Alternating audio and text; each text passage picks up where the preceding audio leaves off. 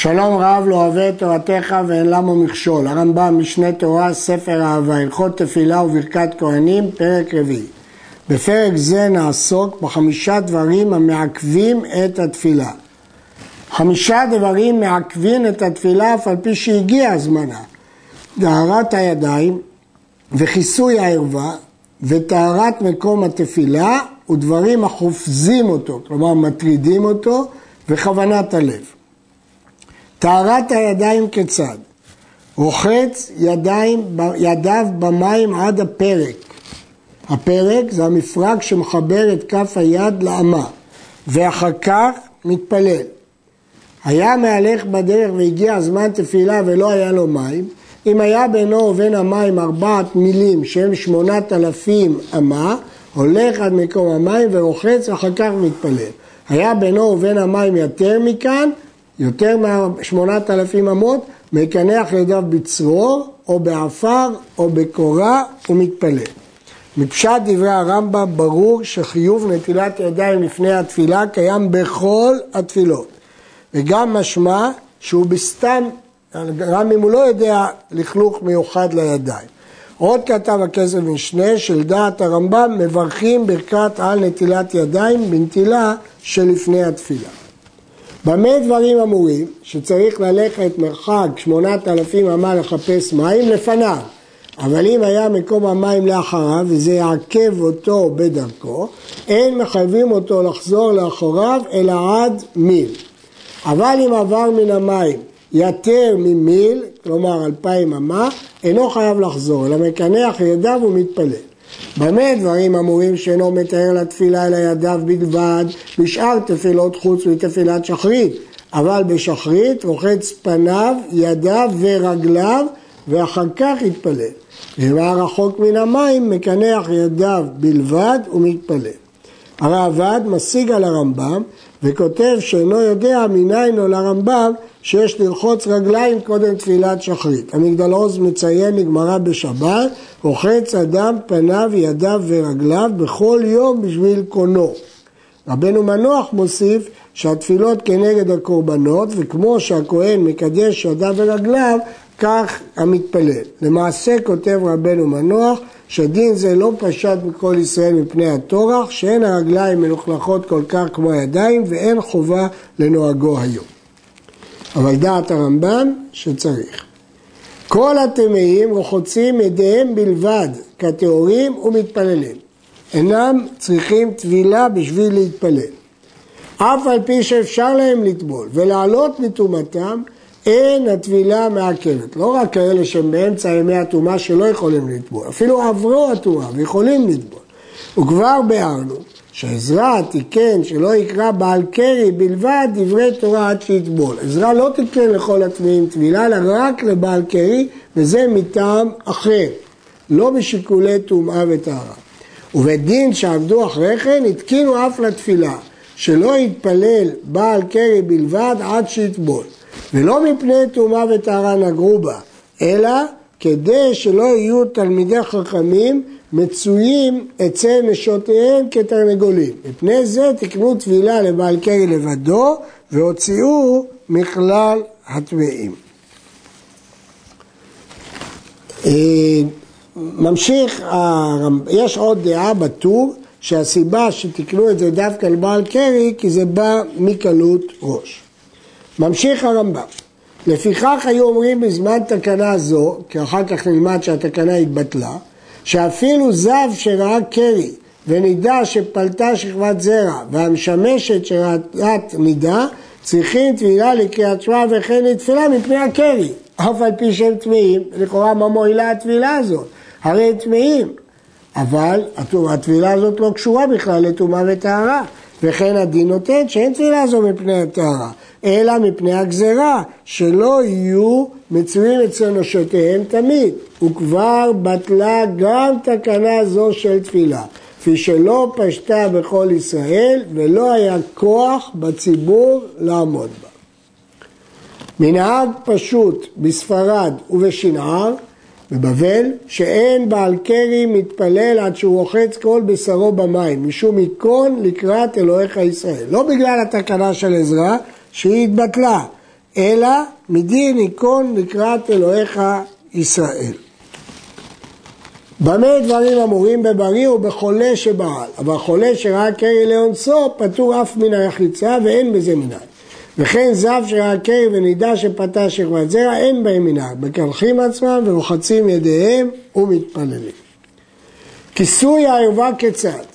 אף על פי שכיסה ערוותו כדרך שמכסה לקריאת שמע, לא יתפלל עד שיכסה את ליבו. וכן פה יש דין נוסף על קריאת שמע. בקריאת שמע הסתפקנו בכיסוי הערווה, פה הוא דורש גם כיסוי הלב, כך מבואר בגמרא ברכות. ואם לא כיסה ליבו, או שנאנז ואין לו במה יכסה, הואיל וכיסה ערוותו והתפלל, יצא. ולכתחילה לא יעשה.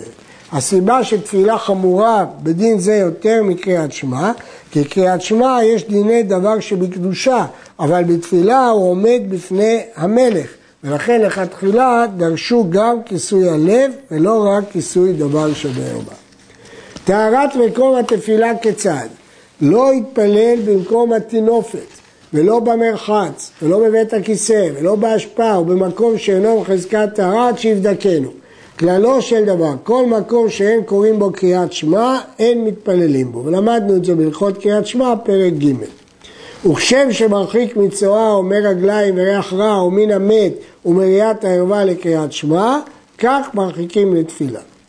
התפלל ומצא צואה במקומו, הועיל וחטא מפני שלא בדק עד שלא התפלל, חוזר ומתפלל במקום טהור. היה עומד בתפילה וראה צואה כנגדו באמצע התפילה, אם יכול להלך לפניו כדי שיזרקן עליה אחריו ארבע אמות יהלך, ואם לאו יסלקן על הצדדים, אם אינו יכול יפסיק. גדולי החכמים לא היו מתפללים בבית שיש בו שכר, ולא בבית שיש בו מוריס מפני עיפושו, פני שריחו רע, אף על פי שהמקום טהור. אז זה לא מאוס ממש, ולכן זה רק גדולי החכמים. בגמרא ברכות החלקו המוראים, לדעת רבא, מי שהתפלל במקום הצואף, על פי שהוא פשע, תפילתו תפילה. רב החולק וקורא לזה זבח רשעים תועבה, פני שהוא פשע בזה שהוא לא בדק. אבל משהו פה שרק שהוא פשע, במקום שהיה צריך לבדוק. בין המעכבים הרמב"ם מנה גם דברים החופזים אותו, דברים החופזים אותו, כלומר מטרידים אותו, כיצד? שאם היה צריך לנקביו, לא יתפלל, וכל הצריך לנקביו והתפלל תפילתו תועבה, וחוזר ומתפלל אחר שיעשה צרכיו. ואם יכול להעמיד עצמו כדי פרסה, כלומר ארבעה מילים, זה בערך תשעים ושש דקות, תפילתו תפילה. ואף על פי כן, לכתחילה לא יתפלל, עד שיבדוק עצמו יפה יפה ויפקוד נקבה ויסיק יחו ונאור וכל דבר הטורדו, ואחר כך יתפלל. זה דין של היקון לקראת אלוהיך ישראל, כך פרשו רוב הראשונים. והרמב"ם פה משמע שיש עוד עניין, לא רק היקון, אלא שלא יהיו דברים חופזים, לא יהיו דברים שמפריעים לו. לגבי פרסה, הילוך ארבע מילים, יש אומרים שזה שבעים ושתיים דקות, יש אומרים תשעים ושש דקות. מי שגייק ופייק ונתעטש בתפילתו, גייק מתח את גופו, יש מפרשים מוצאים מפיו אוויר מתוך סובה. פייק פער את פיו כאדם המבקש לישון, הרמב"ם בפירוש המשנה. התעטש פרץ אוויר בכוח מפיו ומהפה. אם לרצונו הרי זה מגונה, ואם בדק גופו קודם שהתפלל ובאו לאונסו, אין בכך כלום, כיוון שזה בא כוחו, אין בכך כלום. נזדמן לו רוק בתפילתו, מבליעו בתליתו ובבגדו. אם היה מצטער מכך זרקו בידו לאחוריו, כדי שלא יצטער בתפילה ונמצא טרוד. משמע שלירוק בפה אפילו לאחוריו אסור. יצא ממנו רוח מלמטה כשעומד בתפילה שלא לדעתו, שותק עד שתכלה הרוח וחוזר לתפילתו. ביקש להוציא רוח מלמטה ונצטער הרבה ואינו יכול להעמיד עצמו, הוא לא יכול להתאפק, מהלך לאחוריו ארבע אמות וממתין עד שתכלה הרוח ואומר, ריבון העולמים, יצרתנו נקבים נקבים וחללים חללים, גלוי וידוע לפניך חרפתנו וכלימתנו, חרפה וכלימה בחיינו ותולעה ורימה ברותנו, וחוזר למקומו ומתפלל. כל זה התנצלות והטענה שאין עלינו אשם אחרי שנוצרנו על עניין זה ואין דרכי הטבע, כך כותב רבנו מנוח. רש"י מסביר שכיוון שהתפילה כבר הופסקה, אין קפדה שמוסיף הפסק נוסף. התוספות כתבו שבמסיומה של תפילה זו חוזר למקום שפסק בתפילתו. היה עומד בתפילה, ונטפו מרגליו על ברכיו, ממתין עד שיכלה המים וחוזר למקום שפסק. ואם שעה כדי לגמור את כל התפילה, חוזר לראש. וכן המשתין מים שוהה כדי הילוך ארבע אמות ואחר כך מתפלל, ומי שהתפלל שוהה כדי הילוך ארבע אמות ואחר כך משתין, כדי שיפסוק דברי התפילה בפיו. כוונת הלב כיצד? גם היא ממעכבי התפילה. כל תפילה שאינה בכוונה אינה תפילה, ואם מתפלל בלא כוונה חוזר ומתפלל בכוונה. מדברי הרמב"ם משמע שדין כוונה בתפילה מעכב בכל התפילה. הלחם משנה מקשה על הרמב"ם מגמרא ברכות שאומרת המתפלל צריך שיכוון את ליבו בכולן, ואם אינו יכול לכוון בכולן, יכוון את ליבו באחת, באבות, וכך הרמב"ם עצמו פוסק בפרק י' הלכה א', אבל פה הוא לא הזכיר שרק באבות. מסביר רב חיים הלוי שיש שני סוגים של כוונה בתפילה. כוונה אחת היא כוונת המילים, בזה מספיקה ברכת אבות. כוונה אחרת, בסיסית יותר, שיראה עצמו כאילו עומד לפני השכינה, אם הוא לא מסוגל לזה, זה בכלל לא תפילה. חזון איש מערער על דברי רב חיים הללו. כיוון שהוא סובר שכל אדם שאומר את מילות התפילה, בוודאי הוא מרגיש שהוא עומד לפני השם.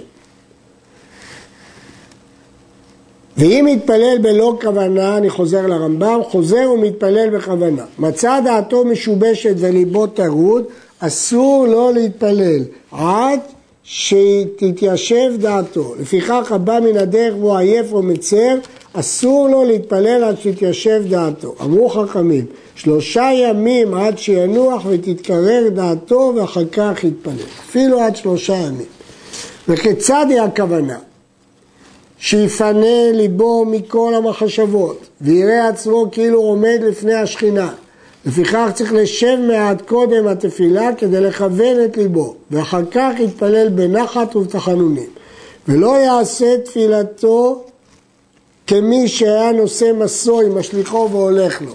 לפיכך צריך לשב מעט אחר התפילה ואחר כך יתפלל. חסידים הראשונים היו שוהים שעה קודם התפילה ושעה אחר התפילה ומאריכים בתפילה שעה. שיכור אל יתפלל, מפני שאין לו כוונה. ואם יתפלל תפילתו תועבה, לפיכך חוזר ומתפלל כשיתרונן משכבותו. הביטוי יתרונן פירושו יתפכח, על פי הפסוק בתהילים, כגיבור מתרונן מיין. שטוי אל יתפלל, שטוי הוא לא בדרגה של שיכור, פחות. ואם יתפלל תפילתו תפילה, כי הוא לא ממש שיכור. איזה הוא שיכור ואיזה הוא שטוי? שיכור זה שאינו יכול לדבר בפני המלך. שטוי זה שיכול לדבר בפני המלך ואינו משתבש. אף על פי כן, הואיל ושתה רביעית יין, לא יתפלל עד שיסיר ינו מעליו. אגב, בגאונים מביאים שהסיבה נוספת לגבי יין נלמדת מעבודה. כמו שעבודה פסולה, תפילה צריכה כוונת הלב. וכן אין עומדים להתפלל לא מתוך שחוק ולא מתוך קלות ראש, ולא מתוך שיחה, ולא מתוך מריבה, ולא מתוך כעס, אלא מתוך דברי תורה. ולא מתוך דין הלכה, אבל פי שם דברי תורה, כדי שלא יהיה ליבו טרוד בהלכה, אלא מתוך דברי תורה שאין בהם עיון, כגון הלכות פסוקות. התוספות כתבו שלכן נהגו לומר פסוקי דזימרה ואשרי קודם התפילה, כדי להיכנס מתוך דברי תורה. תפילות של פרקים, כגון תפילת מוסף ראש חודש, תפילת המועדות, כלומר דברים תקופתיים שבאים מתקופה לתקופה ולא תדירים, צריך להסדיר תפילתו ואחר כך עומד ומתפלל. כיוון שלא היו סידורים, צריך להתכונן לזה לפני זה כדי שלא יטעה, כי נהגו להתפלל בעל פה. ויש אומרים שגם כשיש סידורים ראוי להסדיר את תפילתו כדי שלא ייכשל בה.